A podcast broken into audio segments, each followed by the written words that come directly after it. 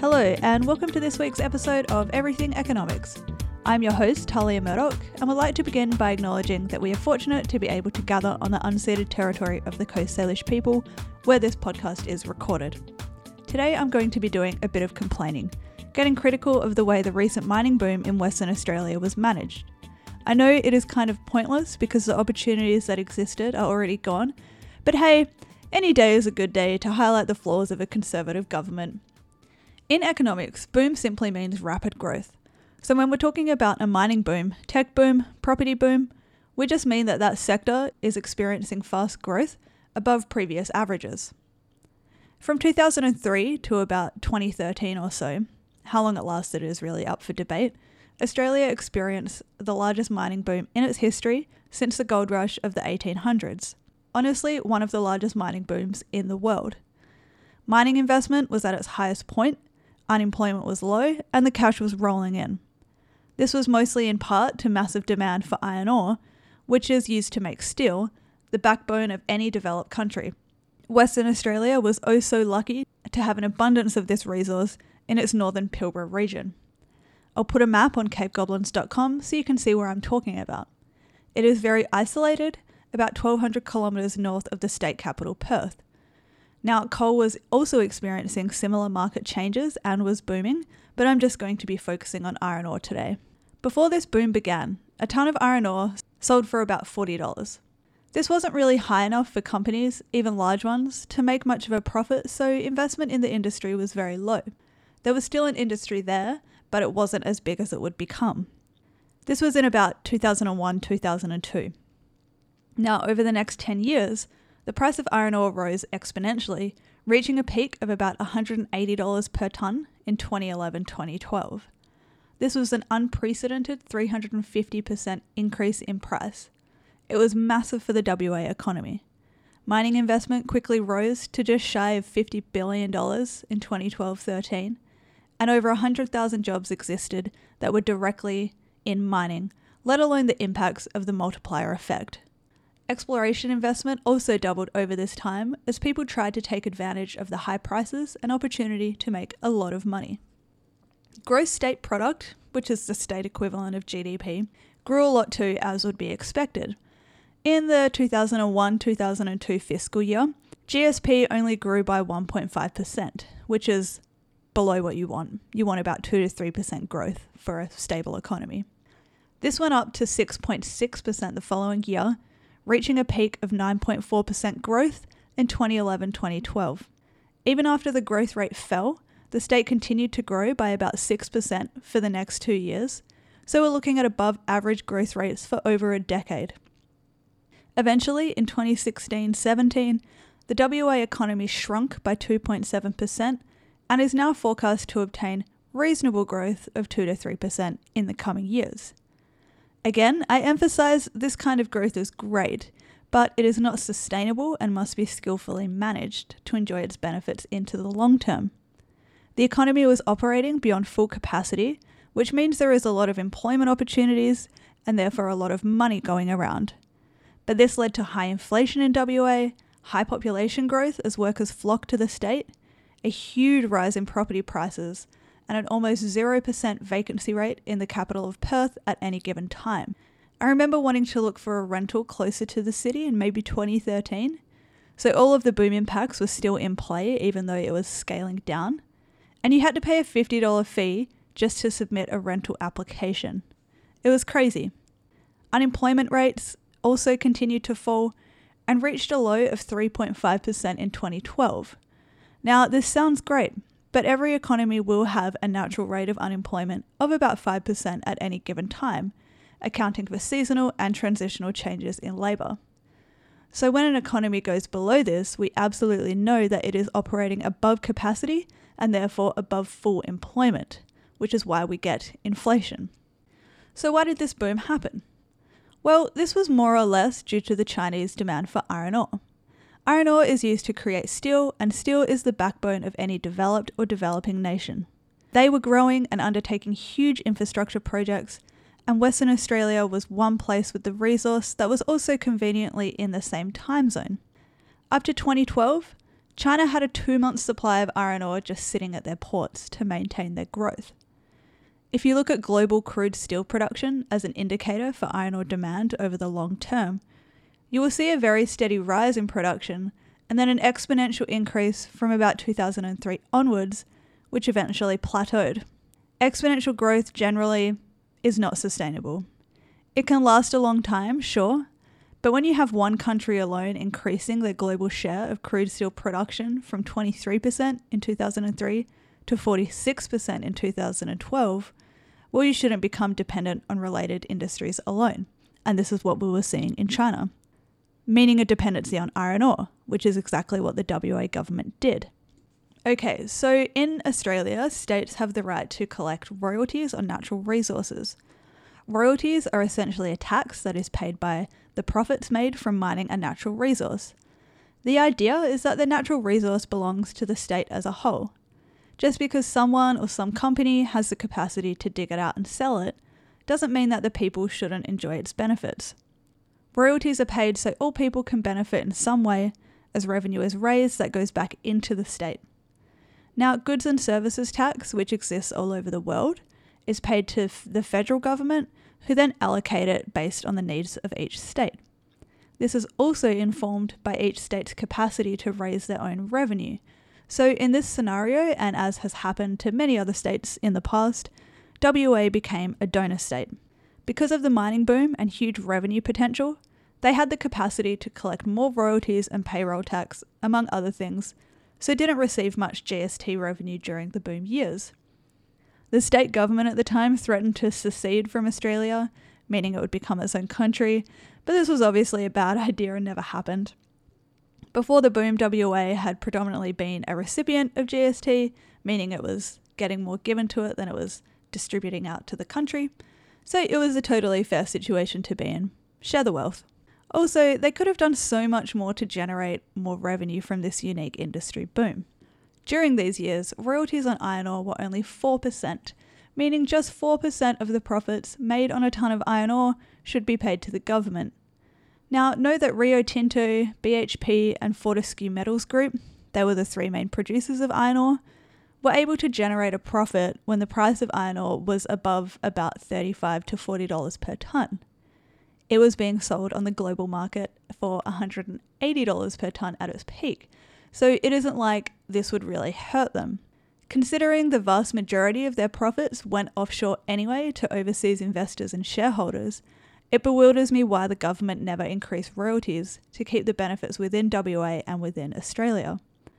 On top of low royalties, there were also an abundance of tax breaks and subsidies available to mining companies that further offset their requirement to reinvest profits into the economy it came from. But alas, they were ever so conservative and favoured small government with low taxes. Let the rich get richer, they have worked hard, let them do as they please. This was a really short sighted and greedy mentality. They claimed that raising royalties would not be fair on smaller exp- exploration companies. But the truth is, the smaller exploration companies weren't really looking to produce iron ore. Rather, they wanted to find it and sell their company to one of the big three because there is no way they could make much money from mining the ore itself. So, this argument was just propaganda. Now, here is where my frustration gets clear. In 2012, royalties made up 25% of WA state revenue, so a quarter of its whole government income. 80% of royalties came from iron ore.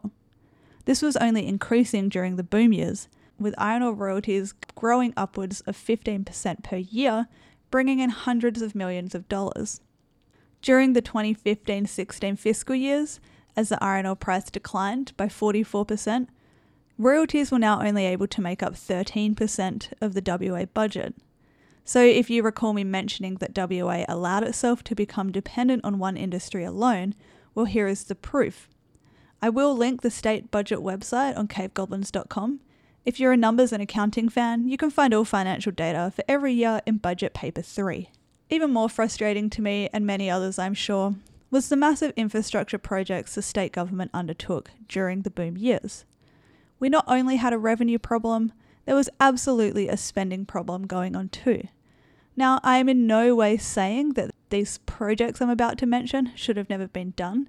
The timing of them is what I don't agree with from an economic perspective.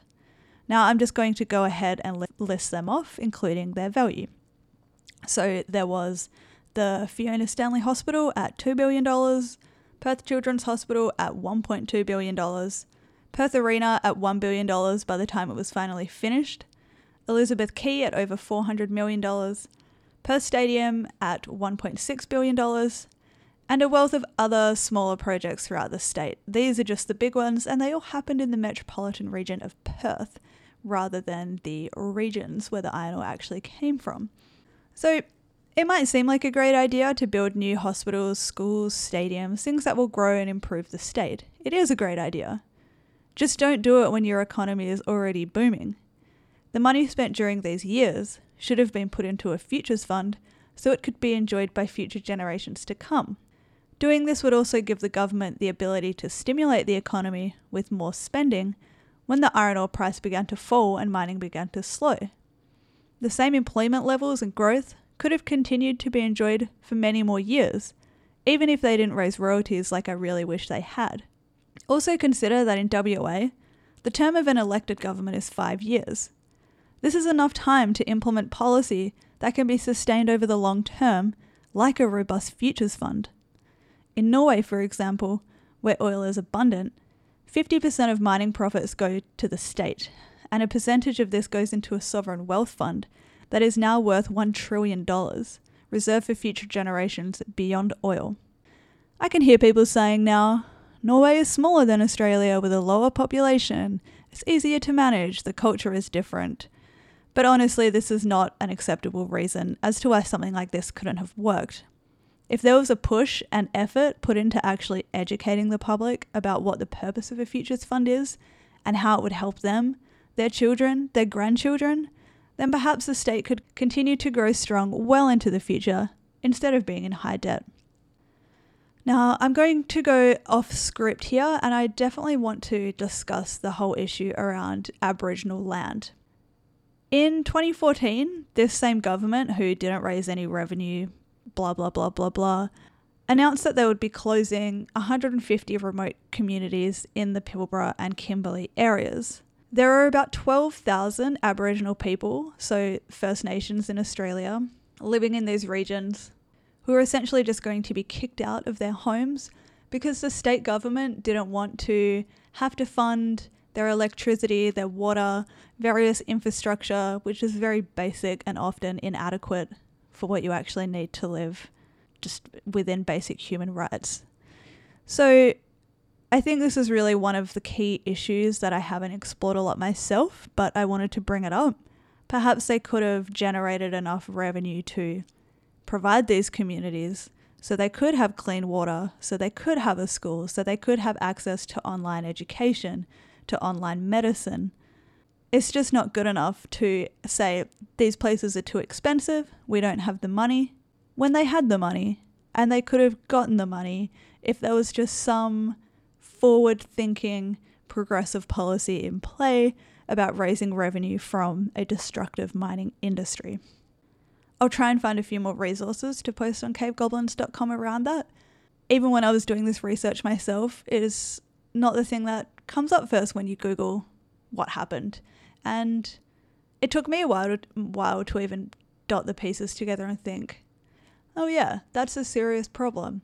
I don't know a lot about it now, but I'm definitely going to mention it in this episode. Okay, so back to the script where I don't fumble over my words. It's not like the federal government didn't try either. When Labor was voted into power in 2007, they tried to implement a mining tax known as the super profit tax, much like that of Norway's. This was incredibly unpopular at the time. It was announced as part of the 2010 budget and stemmed from the Henry Tax Review, which was a comprehensive independent analysis of Australia's finances. And this was just one of the recommendations. I think there were 127 in total, or something like that. Now, unfortunately, this tax that they ended up writing was overly complex and poorly sold, as new taxes often are. On top of this, the big mining companies funded advertising campaigns against the tax, spending upwards of $20 million each pretty clear to see who was driving the unpopularity at the time. These companies were able to force the government to massively rewrite the tax such that it wouldn't be able to raise much revenue. That's how much influence big business and mining have in Australia. This modified tax was introduced in 2012, expected to raise $3.7 billion that year, and only reaching $400 million. It was very flawed, only taxing iron ore and coal, and allowed for broad investment offsets. Sadly, it was not successful. Now, while I'm talking about the Labor government here, I want to quickly point out for anyone who does not know much of the public believed and still do believe that the Labor government spent too much money when in office and wasted mining revenue. What was there anyway? But a Treasury paper actually confirmed that the former Howard government, the Conservative Liberal coalition, actually spent 90% of its $330 billion revenue in their last few years. So there's that. Since the boom, WA's population has dropped dramatically. Gross state product is down, but is still above Australia's GDP per capita. Unemployment rates, though, are on the rise, just above the level of natural unemployment. Things don't look great. Sadly, the state has become so dependent on one industry that it forgot to develop any others. There is no tech, barely any research, little entertainment or arts industry, really, few services, little tourism. Everything was just mining and finance for such a long time. The worst part is that this kind of boom will never be seen again. The state and the country, for that matter, needs to find new ways to develop and grow and earn a place in the international market again. I would personally love to see large investment in solar technology and other, other renewables, but that also isn't likely. I mean, the Tesla battery was in large part created by scientists and engineers in Australia. When their funding was cut by the Conservative Liberal government, they left and took the technology to an external company, which is a household name. This is happening across the board and really deserves its own episode, which I will do at some point. So, anyway, thank you so much for listening. I hope you enjoyed hearing me rant a bit. I'm pretty passionate about this topic if you can't tell. I think it is a really good case study of how capitalism fails. So, thanks again for listening. You can follow the show on Twitter at Every Economics or send me an email, economicspodcast at gmail.com. If you're interested in contributing to the show in some way or talking about your work, please reach out to me. I love collaborating with other people. Set the show to auto download and please rate and review on iTunes as this is the easiest way to support the show. All it costs is five minutes of your time and it makes me very, very happy. I have one review, so why not be the second? You can find the whole network at Cave Goblins across all social media platforms. We have added some new shows, so do head over to our website or Twitter and check them out. They are great. Thanks again. Be kind to each other. I am Talia Murdoch, and this has been Everything Economics. Are you a new DM? Are you an experienced DM? Doesn't matter. Listen to DMs of Vancouver for great DMing advice.